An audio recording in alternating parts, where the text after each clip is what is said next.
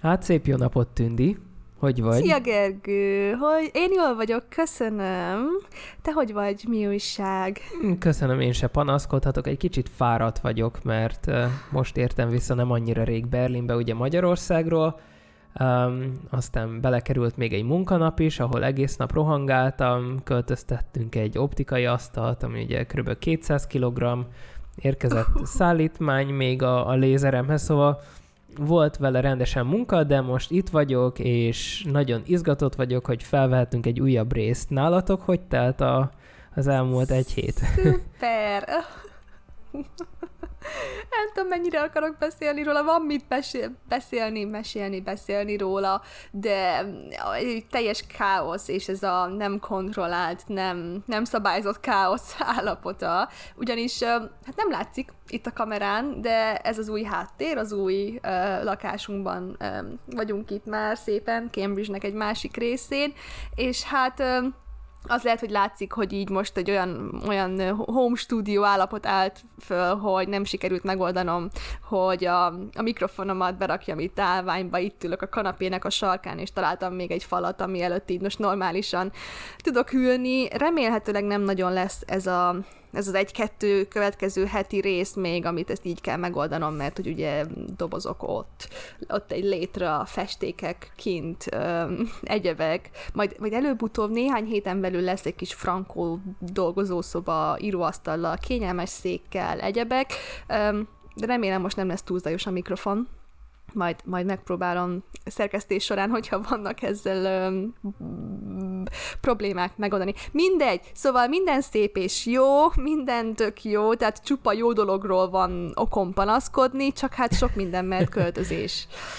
jó, hát De... persze, érthető az teljesen, és azért mégiscsak ugye ez mennyire jó demonstrációja annak, hogy a látszat néha csal, mert amit látunk, ugye egy tökéletes háttér előtted, mikrofon, teljesen rendben van, mintha mi se történt volna, de a szegény mikrofontot kézben kell tartanod, és ugye én Tündit látom egy másik kameraállásból is így online, tehát látom, hogy így fogja a mikrofon maga előtt, nagyon vicces. Um, de hát mindegy, majd ez is elmúlik, és ez a költözésnek a szépsége, ugye?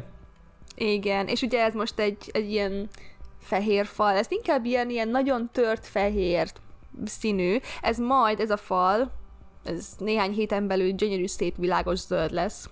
Mm. De, de amilyen fal előtt szerintem tényleg, ha majd be lesz lőve a dolgozó szoba, akkor világos kék, kék szín környékén fogok látszani, illetve lesz majd egy nagyon szép geometriai minta azon a hátsó falon, az oldalsó falakon, meg puzzle meg egyéb díszek lesznek, majd szóval egyszer ez majd nagyon, nagyon-nagyon menő olyan, olyan menőbb, stúdióbb feelingem lesz majd, mint neked is ott a háttered. Hát borzasztó jó ez a háttér.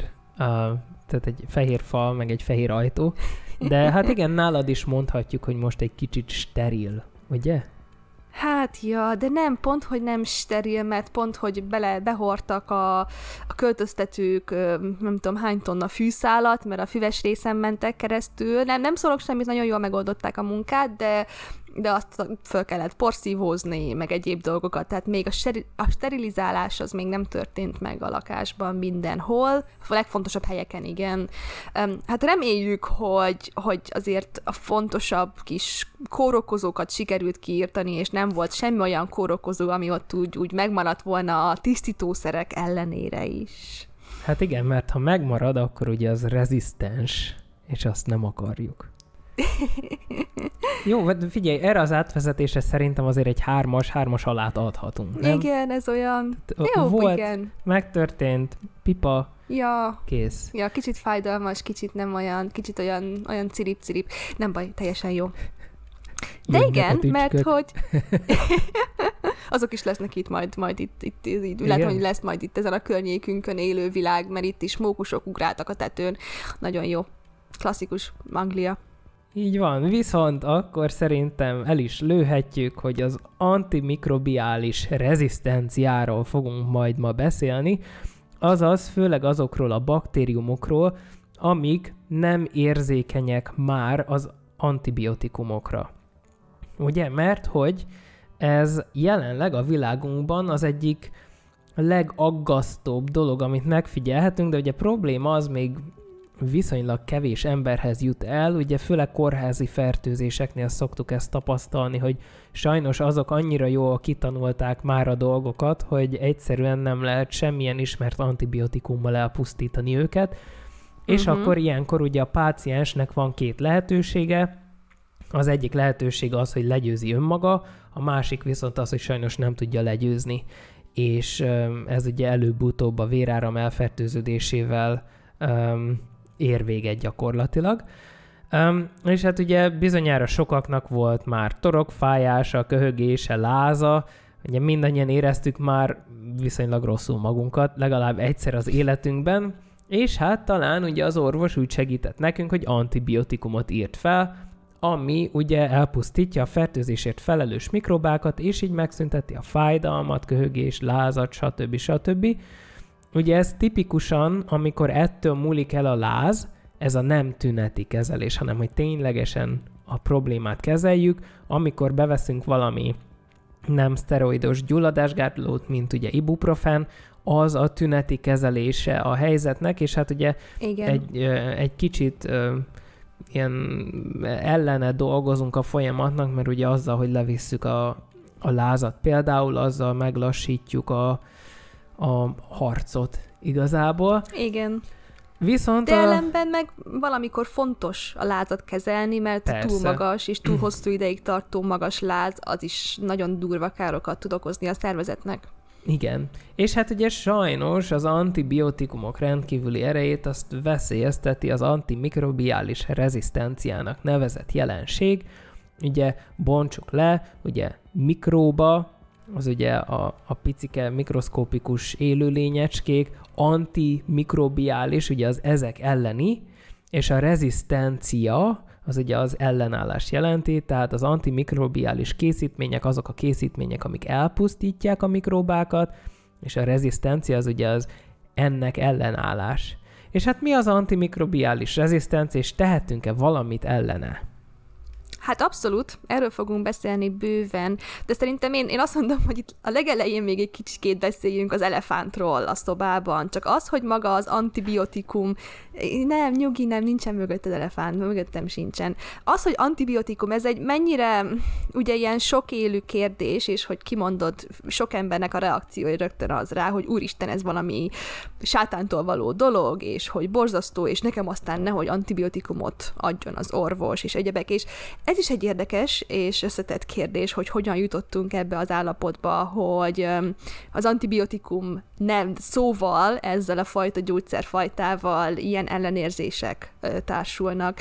Illetve az, hogy ugye tényleg volt ezzel kapcsolatban, mondhatjuk, hogy problémák, hogy túl adagolása, amikor antibiotikumot adtak ö, olyan dolgokra is orvosok, amire nem lett volna szükség. Ellenben orvostól hallottam azt is, hogy ott van a betegeknek, a pácienseknek a hozzáállása, hogy azért volt muszáj sok esetben, hogy ő fölírjon antibiotikumot, mert oda ment a páciens, követelte, hogy kapjon valami kezelést, és hogyha nem kapott gyógyszeres kezelést, akkor a páciens úgy ment el, hogy jó, az orvos nem törődött velem.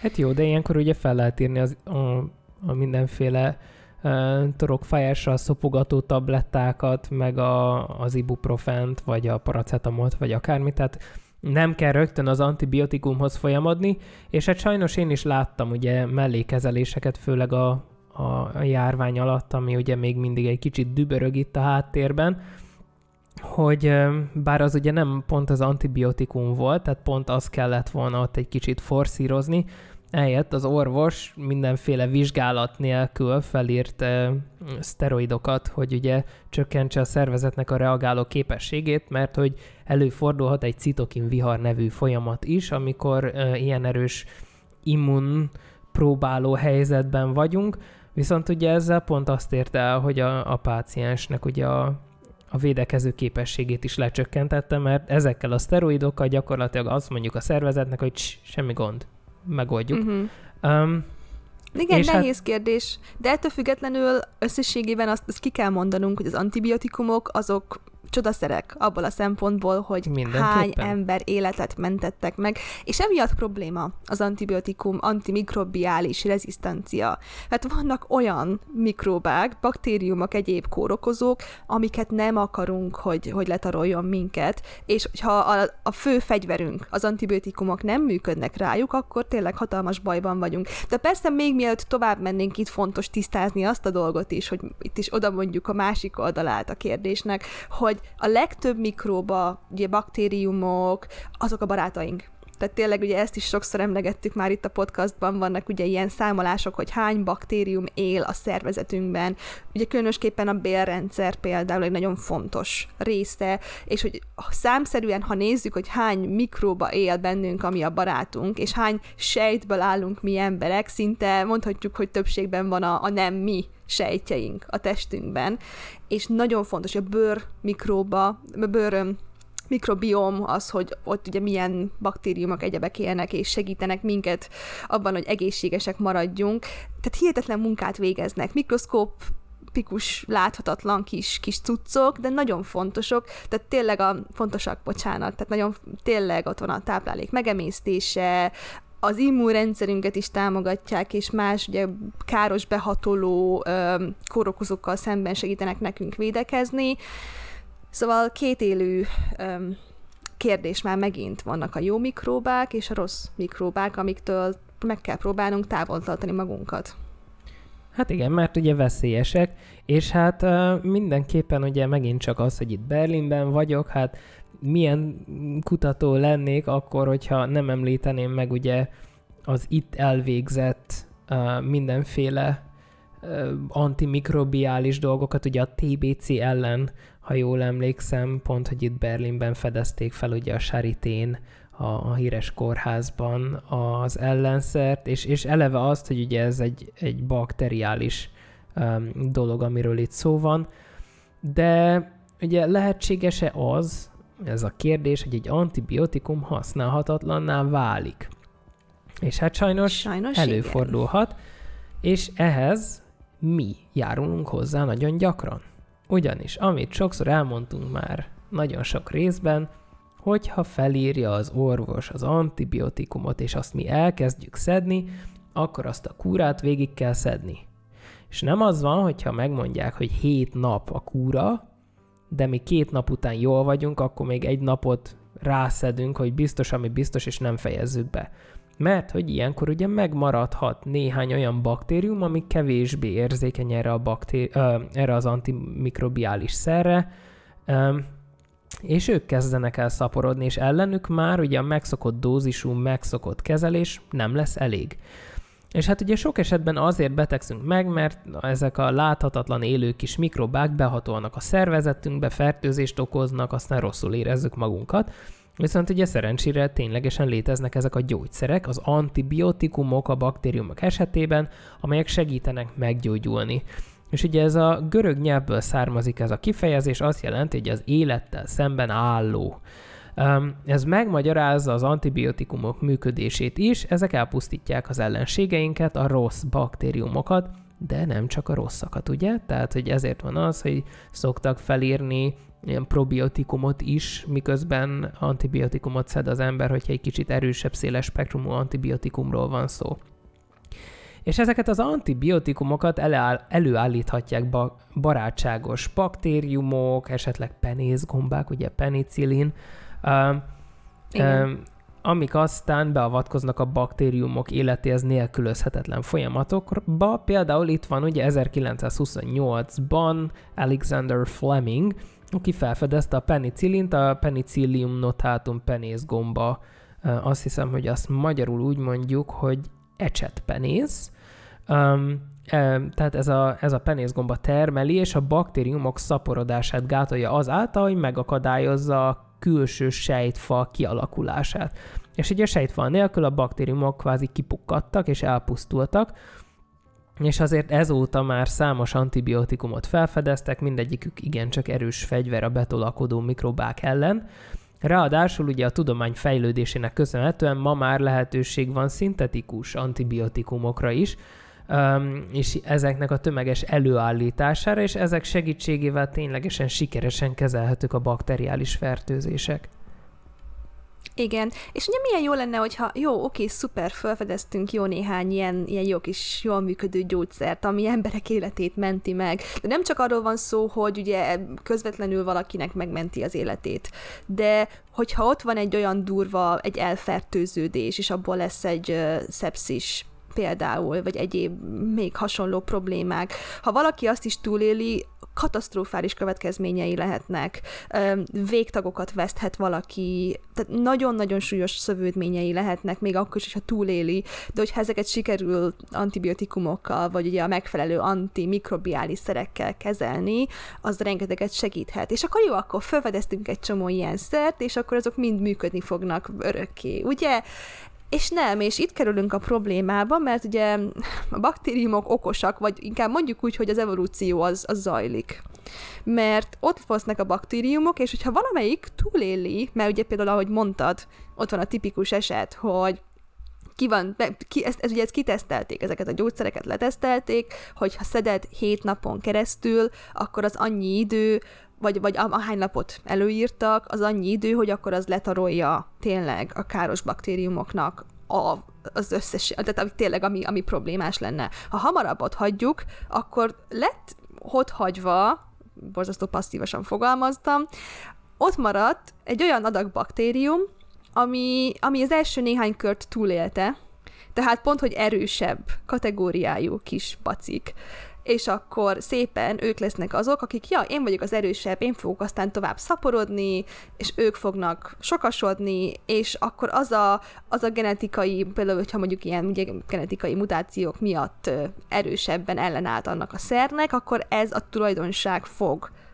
tovább öröklődni, és ezek a baktériumok egyre ellenállóbbá, egyre rezisztensebbé válnak ezekkel a gyógyszerekkel szemben, és oda jut a dolog, hogy, hogy utána már kinevetik azt a gyógyszert, hogy ha ezt próbálod rám alkalmazni, ezzel nem mész semmire, én szépen el leszek. És, és, és csinálja a dolgát, amit mi nem szeretnénk. Ugye ez a képesség, amit kifejleszthetnek, és egyébként laboratóriumi kísérletek is mutatták, hogy milyen gyorsan és milyen könnyen történnek ilyen ellenállóság kifejlesztése a baktériumokban ez az antimikrobiális rezisztencia, ami, ami a fő téma, és amiről, amiről beszélnünk kell bőven. Igen, tehát ugye például ott van a, az E. coli nevű baktérium, ami, amit szerintem legtöbben hallottak már róla, és ott például egy, egy sejt osztódási idő az 20-40 perc körül van, néha 60 perc, de hogy hogy azért borzasztóan gyorsan tényleg egy-két nap leforgása alatt ez az egész folyamat elindulhat, és onnantól kezdve nincsen megállás, ugye? Igen. És akkor a következő ugye kérdés, hogy tehát amikor akarnak tesztelni orvosok egy antibiotikumot, hogy hasznos-e, működik-e egy bizonyos baktérium típus ellen, akkor közvetlenül olyan kísérleteket végeznek, hogy a baktériumot kapcsolatba hozzák az antibiotikummal, és nézik, ellenőrzik, hogy a baktériumok elpusztultak-e, tehát érzékeny a baktérium, vagy túlélik-e, ami ugye a rezisztens baktérium. Tehát ez az antibiotikum hatékonyságának és a baktériumok gyógyszerrel szembeni érzékenységének a közvetlen mérése. Alternatívaként leolvashatjuk egyébként a baktérium idézőjeles tervrajzát, ami ugye nem más, mint micsoda a genomja, tehát a DNS-e a genetikai anyaga. Ugye ez tartalmazza azokat az információkat, amelyek a baktérium életét szabályozzák, és utasításokat ad a fehérjék előállításához, amely ugye a legtöbb építőkövei a szervezetnek. A baktériumok esetében meg tudjuk találni és le tudjuk olvasni a genomjuk azon részét, amelyek megmagyarázzák, hogyan váltak ellenállóvá egy antibiotikummal szemben. Igen, és hát ugye a baktériumnak az idézőjeles tervrajza az olyan változásokon, úgynevezett mutációkon megy keresztül, amelyek néha ugye segítik a baktériumot abban, hogy az antibiotikum jelenlétében is túléljen. Tehát a ma antibiotikumokra érzékeny baktériumok a genomjukban bekövetkező mutációk révén holnap már például ilyen antimikrobiális rezisztenciát fejleszthetnek ki. Ugye, amit mondtam is, hogy nagyon gyorsan sokszorozódnak, és hát a baktériumok képesek a DNS-ük egyes részeit más baktériumokra is átvinni. Így lényegében ugye tanulhatnak egymástól a, a, a bakteriális, mi az kultúra, baktérium kultúrán belül. És hát ugye mi történik, Igen. hogyha túl gyakran használunk antibiotikumokat, Hát olyan nagy nyomást gyakorlunk a baktériumokra a túlélés érdekében, ugye ez Darwin bácsi már megmondta, hogy azért mindenki szeretne alapvetően túlélni, hogy ezek egyre ellenállóbbá fognak válni.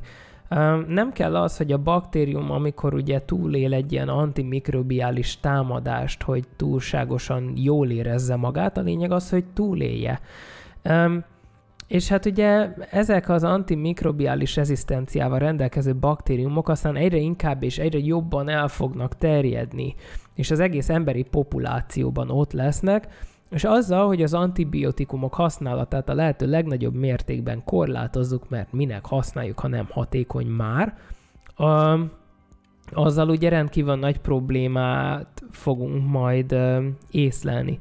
Viszont ugye ott van az, amit most tehetünk, hogyha most csökkentjük a legnagyobb mértékben az antimikrobiális szerek használatát, tehát például nem írjuk fel ész nélkül ugye az antibiotikumot, hogyha esetleg úgy érezzük, hogy a jelenlegi, elmegyünk orvoshoz, és a jelenlegi problémánkból nem kifejezetten adódna az, hogy nekünk antibiotikum kell, meg szabad kérdezni, hogy milyen megfontolás alapján írta fel azt az antibiotikumot. Mert jó esetben egyébként van nagyon is uh, nyomós oka annak, hogy ő azt felírta, Viszont előfordulhat, hogy, hogy hirtelen másra gondol, vagy elfelejtettünk ugye valamilyen tünetet elmondani, ami aztán um, arra következtetésre juttathatja az orvos, hogy ja, amúgy nem is um, bakteriális fertőzésről van szó.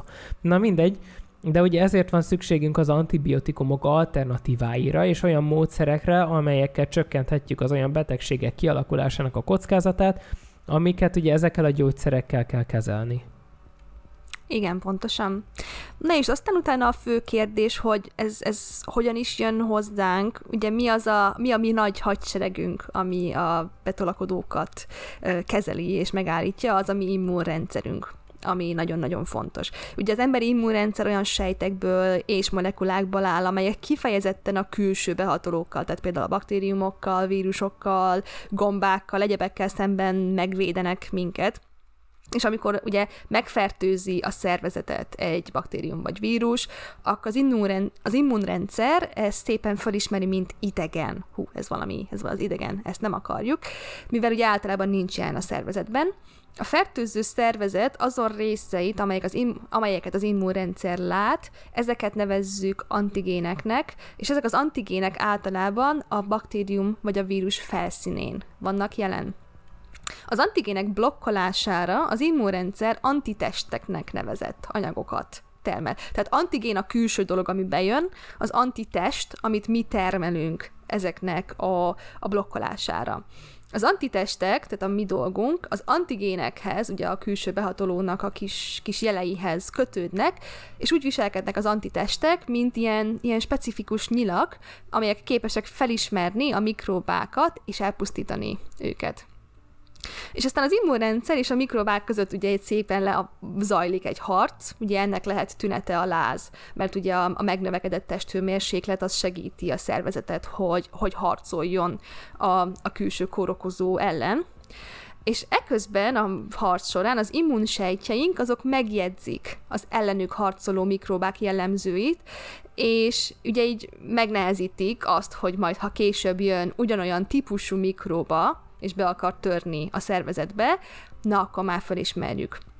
Ugye így, ha ugyanaz a típusú mikróba valaha is meggondolná, hogy visszatérjen, akkor, akkor már szépen tudjuk, hogy na, téged már ismerlek, ellened már kifejlesztettem a, a védekezési módszert, akkor meg tudom magad védeni tőled. Na ezt nevezzük immunológiai memóriának, és ez az alapja annak, hogy az immunrendszerünk hogy tanult meg védekezni valami ellen, Ugye ez a saját belső folyamatunk, hogy az immunrendszer ezt hogy tanulta meg, és még ehhez kötődik, így működik egy másik nagyon fontos kérdés, a védőoltások, vakcinák működése.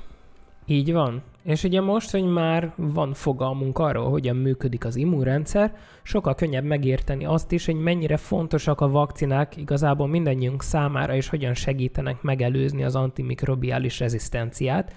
Tehát ugye a vakcinák elpusztult, vagy néha legyengített mikrobákból állnak, meg hát ugye most már tudjuk, hogy sok-sok más módszere is van annak, hogy immunitást váltsunk ki a szervezeten belül. És ezek a vakcinák ugye baktériumok esetén bakteriális antigénekből, például fehérjékből és cukrokból is készülhetnek. Ugye ilyenek a lipopoliszaharidok, ezek gyakran ott vannak a baktériumoknak a sejtmembránjában, és ugye ez az első, amit a mi szervezetünk felismerhet, és ezek nem is fordulnak elő a mi szervezetünkben azok a fajták, ugye, amikről itt szó van.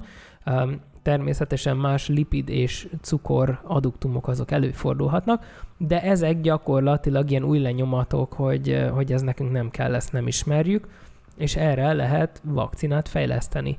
És amikor egy vakcinát befecskendeznek a szervezetbe, akkor a, vagy az elpusztult, legyengített mikrobát, vagy ugye az antigént, bla bla bla, az immunrendszer ugyanúgy idegennek fogja tekinteni, mint a fertőző mikrobát, aztán um, ezek az antigének az immunrendszert arra serkentik, hogy ellenük antitestet termeljen, az antitestek pedig ugye rendkívül specifikusak és rendkívül hatékonyak, viszont a kialakulása időre van szükség. Um, tehát ezért a vakcinákat általában az élet korai szakaszában kell beadni, és az antitestek ezek megmaradnak a szervezetben, némelyik, ugye tudjuk, hogy, uh, hogy milyen uh, újra immunizációra van szükség, stb. Um, de hogyha beoltott személy később találkozik a tényleges kellemetlen mikrobával, akkor az antitestek már ott lesznek, hogy felvegyék vele a harcot. És az oltás ugye azt is lehetővé teszi, hogy az immunrendszer immunológiai memóriát alakítson ki, így aztán gyorsabban fog reagálni, hogyha újra találkozik a mikróbával. Tehát lehet, hogy megbetegszünk, de a szervezet rögtön tudni fog hogy ah, várjál, ez ott van a házi feladatban valahol, ja, akkor ezt most kinyírjuk szépen. És ugye a vakcina pontosan erre szolgál. Megtanítja az immunsejteknek, hogy miből áll egy baktérium vagy egy vírus, így az immunrendszer előre felkészülhet a fegyverekkel, és készen áll, amikor a valódi mikroba megérkezik. És egy bakteriális fertőzés esetén, hogyha beoltott személy immunrendszere készen áll a baktérium leküzdésére, akkor az illetőnek talán nincs is szüksége külső segítségre, mint például antibiotikum. Ugye? Abszolút. Tehát ezek ugye, van egy nagyon jó kis eszköztárunk már így ugye az utóbbi 101-200 évnek a, a gyógyszerfejlesztéséből, ami fantasztikus, de persze itt is ugye, hogyha csak, csak nagyon röviden, mert nem ez a fő témája a részünknek, de hogyha azt mondjuk, hogy vakcina védőoltás, ez is kelt az utóbbi néhány év óta egy olyan plusz általános reakciót sok emberben, ami, hát igen, nehéz kérdés. De amit én erre tudok mondani, persze az embernek érdemes észszel egy alapvető egészséges szkepticizmussal állni bizonyos dolgokhoz, de kicsit képzeljünk el, nézzünk vissza, beszéljünk nagyszüleinkkel, dédszüleinkkel, hogyha még élnek régi felmenők, hogy még mielőtt védőoltások léteztek volna, milyen gyakori volt az, meg egyébként ugye az egészségügyi rendszernek, az orvostudománynak a fejlődése, még, még miatt ide jutottunk volna ebbe az állapotba, milyen gyakori volt az, hogy egy kisgyermek fiatalon meghalt vagy visszakérdezünk a családunkban, fogunk találni valószínűleg gyermekbénulásos eseteket, egyéb más olyan betegségeket, amiket manapság már, már nem létezik, mert kisgyermekek, csecsemők megkapják a védőoltást, és nem alakul ki a betegség, vagy egyébként vissza is jöttek ilyen betegségek utóbbi időszakban, pont azért, mert nem kaptak gyermekek védőoltást. És ez egy, ez egy nehéz kérdés, mert természetesen egy szülő ott lesz, hogy a gyerekemnek a legjobbat akarom, de amikor, amikor ellentmondásos információk, téves információk, hamis információk keringenek, akkor nagyon nehéz lehet ö, valakinek tájékozódni, hogy na, mi a legjobb. De mi, a leg, mi az, ami a legtöbb információt adja? Kérdezzünk vissza, nézzünk vissza 100-200 évvel ezelőttre, hogy, hogy milyen állapotok voltak, és egyértelmű, hogy hogy, hogy merre mutat szerintem a dolog. És ezeknek mind a része az antibiotikumok, mind a része a védőoltások. És, de ugye igen, rögtön itt van a kettő dolog a következő témakör, amit érdemes itt, itt megbeszélni, mert ugye ezzel is vannak um, sokszor kérdések és félreértések, hogy na akkor mi a különbség az antibiotikum és a védőoltás között, hogyha ugyanarra megy ki a kettő lényegében, nem? Tehát igen, a célja az mindenképpen az, hogy segítse a szervezetünket, és tényleg beszéljünk egy standard tüdőgyulladásról. Egy, egy, hagyományos tüdőgyulladás 150 évvel ezelőtt is sorban ölt meg embereket. Manapság egy durvább tüdőgyulladás antibiotikum kezeléssel teljesen túltesszük magunkat rajta. Tehát ez egy nagyon érdekes kontextus, hogy, hogy ugye persze a mai világegészségügyi rendszerében is vannak problémák, de, de nem látjuk sokszor anélkül, hogy magunkat emlékeztetnénk, hogy ez mennyivel, mennyivel rosszabb volt régebben. De, tehát igen, mind a kettő anyag, az antibiotikumok is, és a védőoltások is ö, egyaránt arra szolgálnak, hogy segítsenek minket a mikrobák elleni küzdelemben, de fontos megérteni, hogy ugye miért különbözőek, és hogyan működnek teljesen különböző módon. Tehát az antibiotikum az már a kialakult betegség kezelésére kell, hogy használjuk. Tehát megtörtént a fertőzés, és annak a kezelésére használjuk. A védőoltás, vakcina, az pedig még a fertőzés megelőzésére történik. Tehát ugye, az, ahogy ugye végig beszélted, elmondtad te is, Gergő, a, az immunrendszert egy védőoltás megtanítja, hogy hogyan harcoljon majd a jövőben egy esetleges fertőzéssel szemben. Ugye azért adjuk ezeket, mert van esély arra, hogy az a fertőzés megtörténjen később, és ezt szeretnénk megakadályozni, hogy az megtörténjen, illetve hogy a szövődményei azok ö, olyan durvák legyenek. Ugye másodszor az antibiotikumok általában egyetlen hatásmechanizmussal rendelkeznek, ami azt jelenti, hogy az a, az a hatóanyag az egy meghatározott módon támadja meg például a baktériumokat. Ugye ezt is, ahogy mondtad, hogy például a baktériumoknak, a sejtfalának a, a megépülését akadályozza meg, és akkor pápá baktérium Ugye ezzel szemben a vakcinák azok többféle baktériális antigénnek tehetik ki az immunrendszert, ugye a biztonságos módon, amelyek általában ugye a baktériumok felszínén vannak, ezek az antigének, és ez a kitettség, ez segít az immunrendszernek abban, hogy egyszerre több stratégiát alkalmazva támadja meg a baktériumot. És akkor végül ugye arról van szó, hogy nagyon sok vakcina szerencsére élethosszig tartó védelmet nyújt a fertőzésekkel szemben, ami azt jelenti, hogy egy kisgyermek csecsemő megkapja, akkor egy adott baktérium típus ellen egész életében védett lesz, és nem fog megfertőződni.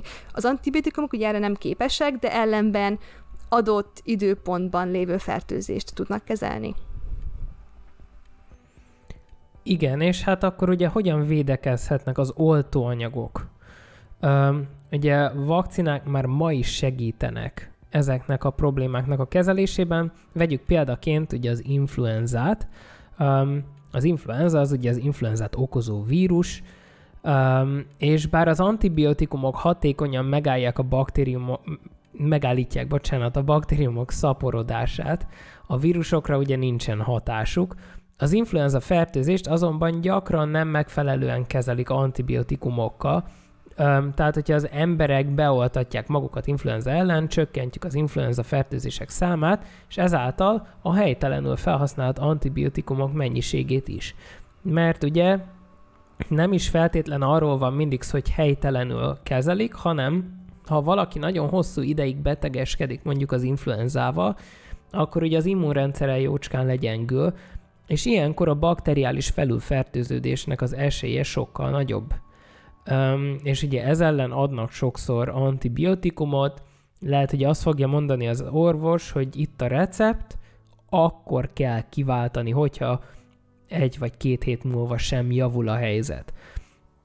Ugye ott vannak a további példák is, hogy, hogy a vakcinák hogyan segítik ezt a küzdelmet világszerte. Tehát az olyan bakteriális betegségek, mint a diftéria, a pertussis, amelyek ellen mindannyiunkat beoltottak ugye kisgyerekként. A védőoltásoknak köszönhetően ezek már igazán ritkán fordulnak elő manapság, bár ahogy ugye Tündi is mondta, sajnos viszonylag gyakran hallhatunk arról, hogy ezek az egyébként védőoltással megelőzött és szinte kiölt betegségek, azok vissza-vissza jönnek. Viszont ugye a, a, védőhatások ezt azért ténylegesen nagy mértékben csökkentették, és a kezelésükhöz szükséges antibiotikumra való igényt is. Aztán ez ugye ismét csökkenti annak a kockázatát, hogy a diftériát és a pertussziszt okozó baktériumokban ez az antimikrobiális rezisztencia kialakuljon. És hát ugye végezetül van még egy fontos aspektus a védőoltásoknak, amelyekről talán már hallott a hallgatóság, és ez az úgynevezett csorda immunitás. Viszont ugye a csorda immunitásra nem szabad számítani csak úgy, tehát nem, nem szabad önzőnek lenni, és azt mondani, hogy majd mindenki más beoltatja magát, ugyanis ugye maga ez a csorda immunitás hogyan működik, tehát ez a védelemnek a közvetett formája, amely általában csak védőoltásokkal érhetők el, és alapvetően minél több embert oltanak be, annál nehezebben terjednek a mikrobák a populációban, mert annál kevesebb ember marad, akit még meg tudnak fertőzni. Viszont ez egy döntő fontosságú lehet az olyan emberek védelmében, akik nem olthatók be. Például bizonyos oltások a csecsemők, vagy túl fiatalok, esetleg túl idősek, túl betegek, immunszupresszált emberek, stb. ők nem kaphatnak oltást, vagy nem azonnal kaphatnak oltást, és ugye, hogyha mindenki más beoltatja magát, akkor a vakcinák mindezen hatásoknak az összességében igazából rendkívül jó fegyverré alakíthatók az antimikrobiális rezisztencia elleni küzdelemben.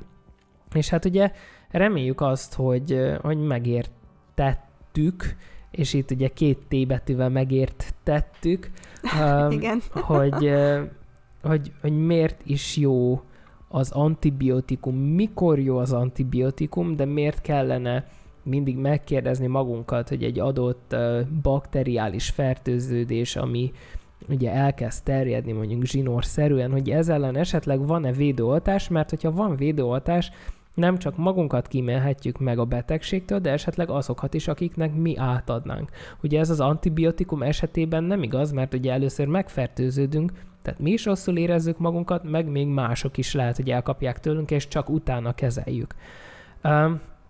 Tehát ugye reméljük, hogy, hogy érthetően elmondtuk, hogy miért van mind a kettő kezelési módszernek létjogosultsága, de ugye előre gondolkozni, és ugye a prevenció, a megelőzés, az mindig sokkal jobb, mint az utángondolás. Igen, és hogyha ha csak annyi maradt meg ebből a részből, hogy ez egy, ez egy bonyolult kérdés. Ez, ez nem egy ilyen fekete-fehér igen-nem válasz, hogy hogy jó vagy rossz, jó vagy rossz, ez rossz, ez jó. Nem, és hogyha valaki, szerintem egyébként én, én így, így szeretek tájékozódni sok szempontból, hogyha van egy ilyen kérdés, és hogyha valami információt látok, és akkor kérdezem, vagy nézem, hogy na most ez hogy áll hozzá. Ha valaki az ilyesmire azt mondja, hogy nem, ez biztos, hogy jó, nem, ez biztos, hogy rossz, tehát teljesen egyértelmű, nagyon határozott választ ad, na akkor azt szerintem utasíthatjuk el. Ha valaki ilyenre, vagy azt mondja nekünk, hogy ez egy bonyolult kérdés, körülményektől függ, az egy sokkal reálisabb, tudományosabb válasz. De igen, reméljük, hogy akkor ez egy hasznos rész, de kicsikét komolyabb témára sikerült, komolyabb hangulatú részre sikerült, de egy fontos Tél téma. Van, és ilyenkor kell erről beszélni, ugye? Igen, igen, hát abszolút, mert ugye miért terjednek jobban télen a kórokozók, mert össze vagyunk zárva belterekben, és, és könnyebben terjed emberekről. Amikor kint vagyunk nyáron, akkor, akkor sokkal inkább kint vagyunk a szabadba, jár a levegő, bizonyos kórokozók, vírusok például sokkal kevésbé terjednek. Igen, Már és ugye erről volt is szó egy korábbi részünkben, hogy emellett még ugye ott van az ornyák a hártyának a, a védekező szerepe is, hogy ugye abban a, az antitestek, illetve hát ugye azok a bizonyos sejtek, amik immunsejtek, azok bizony alacsony hőmérsékleten jóval kevésbé voltak aktívak. Igen, és erről van azt hiszem ez valami nagyon friss tudományos felfedezés eredmény, hogy sikerült megtalálni a pontos mechanizmusát, a, az alapját annak, hogy miért leszünk télen, ősszel, hidegebb időben náthásabbak többször, és amiatt, hogy a hideg levegő az, az hogyan um, teremt olyan körülményeket az orrunkban, hogy ott ugye a fertőzés könnyebben megtörténik, a kórokozók könnyebben bejutnak. Szóval érdekes kérdés, Reméljük, hogy hasznos információval szolgál, de persze, ha maradtak ezzel kapcsolatban kérdéseitek mindig, nagyon szívesen várjuk őket a megszokott útvonalakon. Írhattok e-mailt a nyukasóra.tudományból.gmail.com e-mail címre, vagy YouTube-on kommentelhettek, Facebookon kereshettek minket az oldalunkon, és írhattok, reméljük továbbra is hallgattok minket podcast platformokon, ha tetszett a rész, akkor akárhol látjátok, lájkoljátok, fel is iratkozhattok a csatornánkra YouTube-on, illetve nem tudom, hogy Spotify-on egyebeken, ha van lehetőség feliratkozni, akkor mindent, minden ilyesmit szívesen van. fogadunk, van, igen. És hát várunk vissza titeket sok szeretettel a jövő héten is.